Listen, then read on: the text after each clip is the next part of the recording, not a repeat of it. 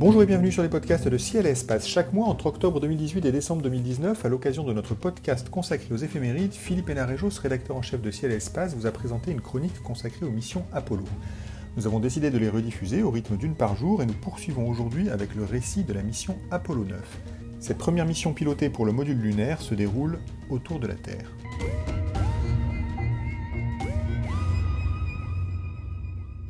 Oui, nous allons modestement mais en orbite terrestre. Modestement, mais dangereusement.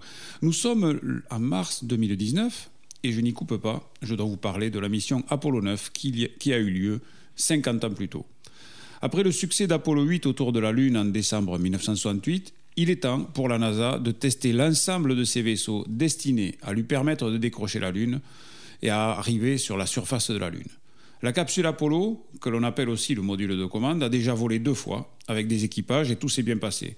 Mais pour le module lunaire, qui doit servir à se poser sur la Lune, c'est la première sortie dans l'espace avec des astronautes à son bord. Quant à la fusée Saturne V, elle n'a volé que trois fois et doit encore surmonter des problèmes de vibration dans la propulsion du deuxième étage. La NASA décide donc de tester le tout en orbite terrestre. Aussi, pour le public, cela semble être une mission de routine, sans difficulté. On est déjà allé sur autour de la Lune, finalement. En fait, c'est tout le contraire. Du point de vue du commandant James McDivitt, c'est Apollo 8 qui ressemble à une promenade.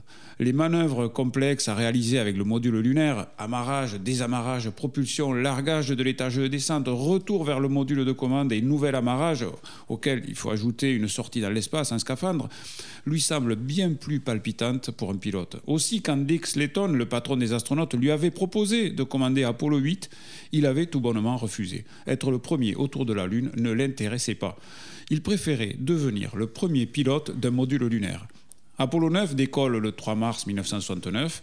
David Scott est le pilote du module de commande et Rusty Shepard, un bleu, doit accompagner McDivitt à bord du module lunaire. Justement, peu après la mise en orbite, Shepard est malade. Il souffre du mal de l'espace, un état nauséeux, et ça, ça compromet sa sortie en scaphandre qu'il doit effectuer pour tester le matériel.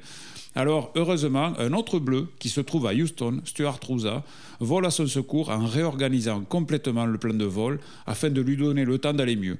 Rouza ne le sait pas encore, mais par son implication, il vient de gagner son ticket vers la Lune à bord d'Apollo 14. Il ne le saura qu'un mois plus tard, quand Alan Shepard lui demandera d'intégrer son équipage. J'en ai parlé le mois dernier. Mais revenons à Apollo 9. Shepard récupère et finalement il sort du LEM toujours amarré au module de commande par l'écoutille qui doit normalement permettre de descendre sur la Lune. De son côté, David Scott met le nez à la fenêtre du module de commande. La NASA sait donc qu'elle peut, en cas de problème, transférer ses astronautes d'un vaisseau à l'autre en passant par l'extérieur. Les deux hommes se photographient mutuellement dans l'espace. La sortie spatiale, qui dure une heure, se termine sans difficulté. Mais à propos de difficultés, le plus difficile reste à faire. Le 7 mars, McDivitt et Shepard prennent place dans le module lunaire baptisé Spider, l'araignée, et les deux vaisseaux se séparent.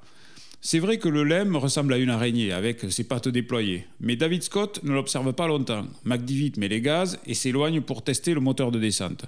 Spider va s'éloigner jusqu'à 180 km du, du, module de commande, donc il n'est quasiment plus visible, ou alors c'est un point à l'horizon. La manœuvre est dangereuse car Spider n'est pas conçu pour traverser l'atmosphère et revenir sur Terre. L'étage de descente est largué, et celui de remontée mis à feu. Après 6 heures de vol indépendant, Spider s'approche de Gumdrop, c'est le nom du module de commande, et réussit à s'amarrer. Les trois astronautes sont réunis. Tout en restant en orbite terrestre, ils ont simulé une mission lunaire en entier. Au passage, ils ont réalisé une première, le transfert d'astronautes d'un vaisseau à un autre en passant par une liaison, intérieure. Ça peut paraître un peu technique, mais deux mois plus tôt, côté russe, Soyuz 4 et 5 s'étaient amarrés l'un à l'autre, mais il n'y avait pas de tunnel de liaison entre les, deux vaisseaux.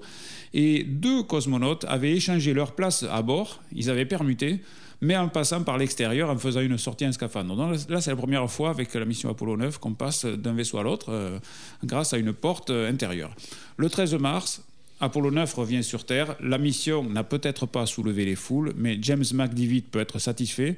Son équipage a bouclé un programme chargé et complexe qui ouvre la voie à l'alunissage. Il ne reste plus qu'à faire une répétition générale autour de la Lune, et ce sera lors d'Apollo 10. Okay,